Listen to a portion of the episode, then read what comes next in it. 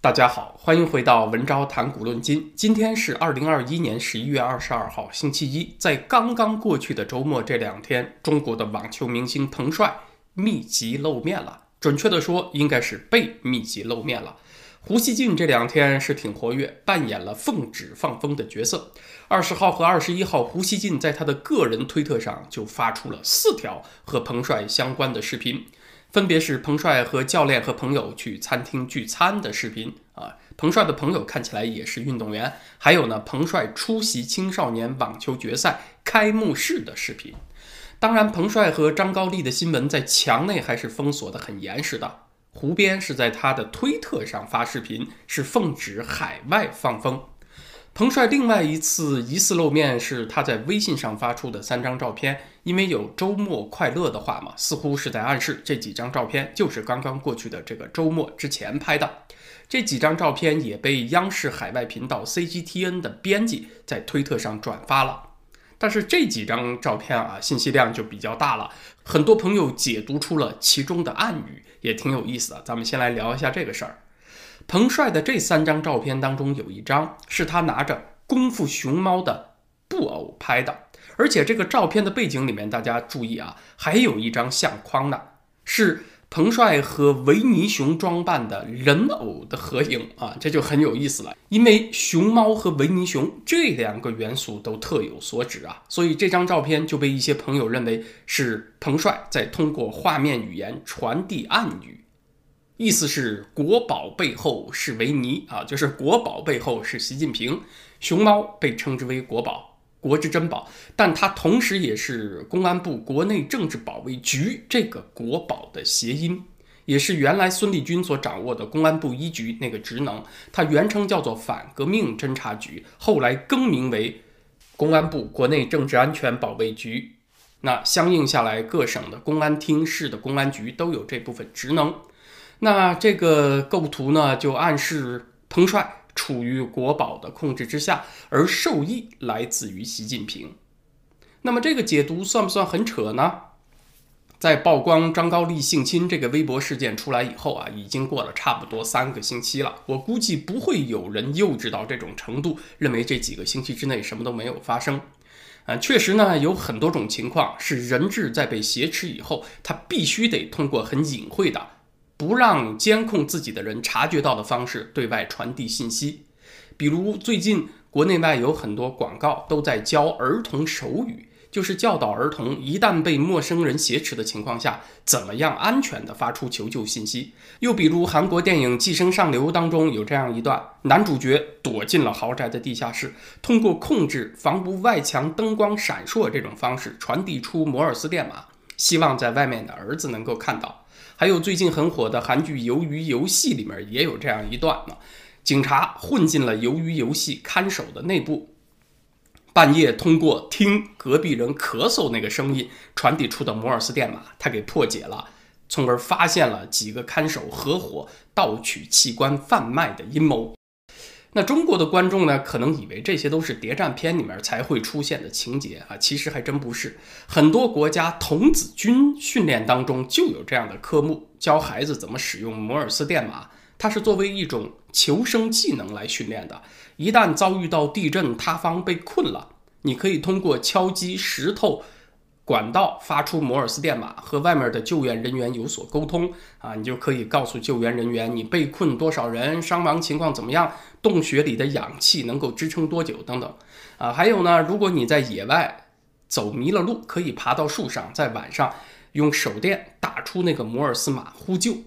如何通过语言以外的方式传递信息，它算是一种生活技能。那人在高度受压力的情况下，还能想出很多传递信息的办法呢。回到彭帅这里，当前维尼熊啊，在中国是个高度敏感的现象。国宝呢，又是一个谐音梗，是次一级敏感的元素。在一张照片当中，两个敏感元素全中啊，确实，我认为有很大可能是故意的设计，通过画面信息传递信号。啊，当然我要这么说呢，还是有小粉红表示你就是生拉硬拽啊，你就是很扯。这个熊猫它代表中国嘛，啊，表示彭帅很爱国，不行吗？对呀，现在全世界都在拿彭帅黑中国，所以彭帅要自我澄清，表示我是很爱国的。呃，当然你要这么说呢也行，你这么说呢，其实也是承认彭帅的照片是有要表达的画面语言，对吧？啊，只是别人是在拿他所谓反华，他呢是在爱国。反正暗语这个东西吧，你怎么解读都行。如果彭帅拿着熊猫表示他很爱国，那背后那个和维尼熊的合影，那肯定就是表示他很爱习主席了，对吧？另外一个事情，它不算是暗语，是明语，就是国际奥委会主席巴赫和彭帅进行了视频通话。这个通话呢，并不是单独进行的，而是在奥委会的中国委员、前羽毛球国手李玲薇在场的情况下。进行了大约半个小时。我们现在所能看到的是这个视频通话少数剪辑出来的镜头，还有一些介绍的文字稿。据说在这个通话当中，彭帅说自己现在很安全、很好啊，很感谢大家的关心，我没事儿，我现在在北京的家里面特别健康啊，希望外界尊重他的隐私。什么叫尊重隐私啊？尊重隐私的意思就是说，请各路大神、各路大咖和各路媒体们别再呼吁公开透明的调查张高丽性侵我的这个事儿了啊！聚焦张高丽就等于在曝光我的隐私啊！这事儿就特别有讽刺意味。彭帅是自己发微博曝光隐私，现在又呼吁人们尊重隐私啊啊！其实就是帮张高丽掩盖的意思。当然，这并不一定是彭帅的本意啊。在这个过程当中，国际奥委会，咱们得说，他扮演了非常不光彩，甚至是可耻的角色，完全配合中共当局的演出。为什么这么说呢？因为在通话当中，国际奥委会主席对彭帅事件那个源头啊，他偏偏回避了。对于最关键的一个问题，他偏偏没有问，就是微博爆料张高丽性侵你这个事儿到底是不是真的？不是几天之前，央视的海外频道 CGTN 刚转发了一封号称是来自于彭帅的邮件，说性侵这些事儿没有，都是编的吗？那么你国际奥委会的官员现在能和彭帅通上话了，你正好可以去对质确认这个事儿啊，到底是性侵这个事儿是编的，还是 CGTN 那封电子邮件是编的？可是非常遗憾，最起码报道出来的新闻，我们没有看到国际奥委会官员触及这个源头问题，同时也是所有人最关心的问题。因此，国际奥委会其实它扮演了一个非常不光彩的角色，它现在已经越来越像是一个庞大的商业机构了。国际奥委会主席巴赫自己就透露过，二零一四年奥委会靠卖电视转播权和签赞助合同就拉了一百亿美元。冬季和夏季奥运会交替进行，每两年一次，啊，已经成了国际奥委会的提款机了。由于受到这个新冠疫情的影响，东京奥运会已经让收入大为缩水，所以现在我们也可以猜得到国际奥委会那些主要官员的心态，他们很担心冬季奥运会，北京冬季奥运会又黄了，所以这也是为什么他们配合中共当局的原因啊。说到底一个字，钱嘛。就故意避开了彭帅微博到底是真是假这个源头问题，回避它也就恰恰说明了这个源头问题的存在需要被澄清。那当局这一通洗地的操作，频繁让彭帅在受监控的情况下露面，那达到什么效果呢？主要就是给那些外国的精英层提供一个闭嘴的理由。就是呃，让他们有个理由说哦，大家看现在彭帅很健康很开心，不要想多了啊，我们还是先好好办冬季奥运会吧，先赚钱吧。至于更加广泛的大众呢，呃，因为之前已经有了两位加拿大人在中国当人质的经验，所以说呢，西方大众对这一套洗地操作啊，也应该是比较了解了啊。这套表演的说服力其实不强。彭帅这个危机呢？目前中共只能满足于先止损，不要让它失控，把奥运会搅黄了。但事实上，想要把影响抹去已经不可能了，它会有持续长期的影响。大家千万别以为彭帅就是个体育明星，闹出个八卦消息，吵吵一阵就完了，不会这样的啊！因为彭帅这个事儿关系到女权运动，女权运动是当今世界非常刚劲的一股政治潮流啊！啊，这事儿值得深入分析一下。彭帅事件，他已经造成了一个很讽刺的局面。大家看，吴亦凡性侵，大家为吴亦凡试问，吴亦凡后果很严重，对吧？李云迪嫖娼，人们为李云迪试问，李云迪后果很严重。张高丽性侵彭帅，没人说张高丽什么事儿，彭帅后果很严重啊，还有比这更能暴露现实荒谬的事儿吗？所以现在当局处理这个事儿，他没别的办法，只能闭着眼睛抵赖否认，啊，就说压根儿就没有性侵这事儿，同时对内封锁消息。但是中国以外的人嘴你是堵不住的，只要中国和外界有信息交流、人员往来，那这个事儿总会被中国人知道啊，总会传回去啊。所以呢，它客观上就会推动中共当局和外界脱钩，让中国自己内循环去，减少国内人和外界接触的机会。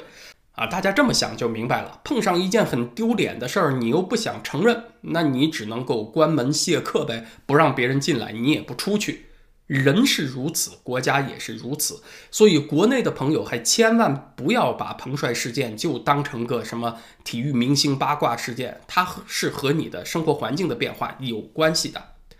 还有呢，上一期节目以后，有些朋友留言表达不服气，说在中国被高官性侵又被消音封口的人多了，那怎么国际社会不关心这些人？彭帅就这么火呢？这里就涉及到我们今天要谈的国际女权运动了，因为彭帅事件是触动了国际女权运动心中的一个痛点。这里的原因很简单的，就是因为彭帅是世界冠军，是体育明星，而体育啊。它是一种世界性的文化，它超越了民族和习俗的认同。也就是说，如果是一个歌星、影星，哪怕今天啊被某个政治局常委性侵的是章子怡、范冰冰这样的大明星，在其他国家的人呢也觉得跟自己隔着一层，他没那么关心。而体育明星不一样，对体育明星的认同，国家色彩、民族色彩比较弱，力量崇拜是不分阶层、不分民族的。在中国呢，就反复强调这个体育明星是国家培养的，非要加上民族和国家色彩。但是在世界范围内啊，其实这层色彩比较弱。你看，在古罗马竞技场当中，决斗士，那不管是高卢人、日耳曼人、罗马本地人，还是西班牙人，啊，也不管你是自由民、战俘还是奴隶，只要你表现出非凡的勇气，你战绩突出，罗马人就崇拜你，你就是罗马人心中的超级巨星啊！这就是体育文化的特点。彭帅是世界冠军，她是在这个领域达到巅峰成就的女性。可是，就是这么一位巅峰的女性，你看，在中国的色鬼老男人面前啊，在有权有势的老色鬼面前，依然是软弱无力，依然是受人摆布。那大家想想，女权主义者心中那不是如万箭穿心、怒火万丈吗？彭帅真是集我们女性万千苦难于一身的代表啊！如果不给彭帅申冤成功了，那不是说明女性即使奋斗到了巅峰地位，不照样受压迫吗？那我们再怎么努力，不是也翻不了身吗？我们的努力又有何意义呢？啊，所以大家就明白了为什么彭帅这个事是女权主义者心中的一个痛点。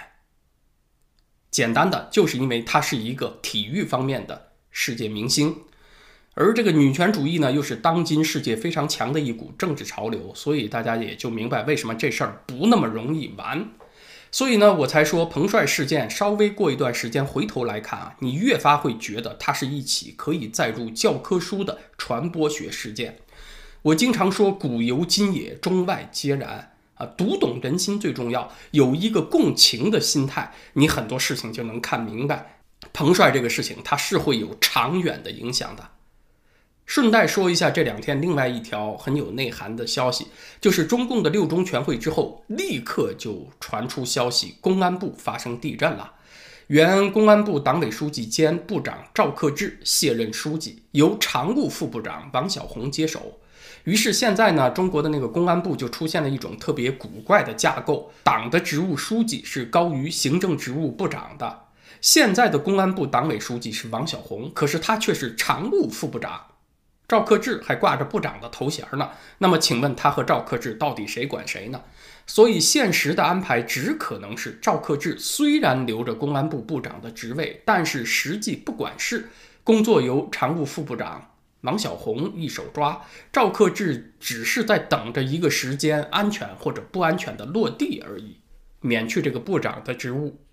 还有一个古怪的现象，就是中纪委前副书记，同时也是前中央六幺零办公室主任刘金国，缺席了十一月份的六中全会。刘金国也曾经担任过公安部的常务副部长，他是缺席六中全会的五个中央委员之一。如果说只是出现了一个异常现象，那还不一定包含着什么深远的用意。如果几个异常现象同时出现，啊，那就是风暴的前兆了。至此，公安部从党委书记到部长，到排名从前到后的几个副部长都出现了异动。我们今天还聊到了彭帅，可能很多朋友会关心他对中国的高层政治会有什么影响？会有影响吗？会有的，因为他涉及到的另外一个男主角张高丽是前政治局常委嘛，由于角色特殊，他肯定会有影响。那么他和公安部的人事变动会有联系吗？他不一定有什么直接的联系。但是大事之所以为大事啊，就是因为它会影响到方方面面，他们之间是有可能发生某种我们现在预料不到的奇妙化学反应的。彭帅事件对高层的震荡表现在习近平很可能会得到一个堂而皇之的理由，要求退休高层详细汇报生活状况啊，要预先排查风险。啊，甚至还有可能下令纪委或者安全部门对高干的生活要倒查多少多少年。呃，对他来讲呢，彭帅造成的这个危机很丢脸的事件，正好是一个可以利用的机会，加强对前任高层的人身控制。呃，以我们对中国这种集权社会权力运作的理解啊，出现了这种危机，当权者一般是不会放过的，是会利用的，甚至这种生活作风检查还会扩大到。更加广泛的官员范围内啊，当然做这件事情就需要公安和国安这类机构能够执行习近平的意图。所以，彭帅、张高丽事件造成的高层震荡，加上对公安部酝酿动大手术这些事情之间，它是有可能产生某种微妙的化学反应，催生出一个我们始料未及的结果。呃，一般吃瓜群众看政治剧有个误区。就是经常会把高层政治人物设想成全知全能啊，他了解一切，掌握一切，掌握着事件发展的各条可能的脉络。所谓下大棋，算无一策啊，这都是那个小说《琅琊榜》害的啊。其实这不是真实的历史，也不是真实的现实。现实是什么呢？就是。那个真实生活的复杂性总是超出了任何人的掌握能力啊！哪怕你是党的总书记、国家主席，也超出了你的掌握能力。在某些快速变化的时代啊，哪怕是再强的人，他被意外所推动，这也是一个常态。他的角色呢，更像是在激流当中划小艇的人。他不被那个激流掀翻就算万幸了，他是控制不了水的流向和速度的，他更决定不了航程当中哪些地方有弯道，哪些地方有石头。当权者能做的呢，仅仅是提高划桨的技能，控制小艇的平衡，出现什么机会就利用什么机会，尽量让这些力量为自己所用。出现了什么危机呢，就去排什么雷，尽量不要让这些雷对自己造成不可挽回的损失。彭帅事件火了，那么当前最重要的就是别让他把冬奥会搅黄啊！如果起火的点太多，这些火焰之间又发生了某种串联，那当权者呢，很可能也就麻木了，就成了被动的反应。而现在呢，中国基本上是这种情况，已经谈不上什么深谋远虑、下大棋了。那么好，今天的时事话题呢，咱们就聊到这儿，谢谢大家。明天星期二，我会准备咱们另外一个频道“文昭思绪飞扬”的内容。那个频道是星期四和星期六更新。那么在这个 YouTube 频道“文昭谈古论今”呢，咱们就是星期三再见了。谢谢各位。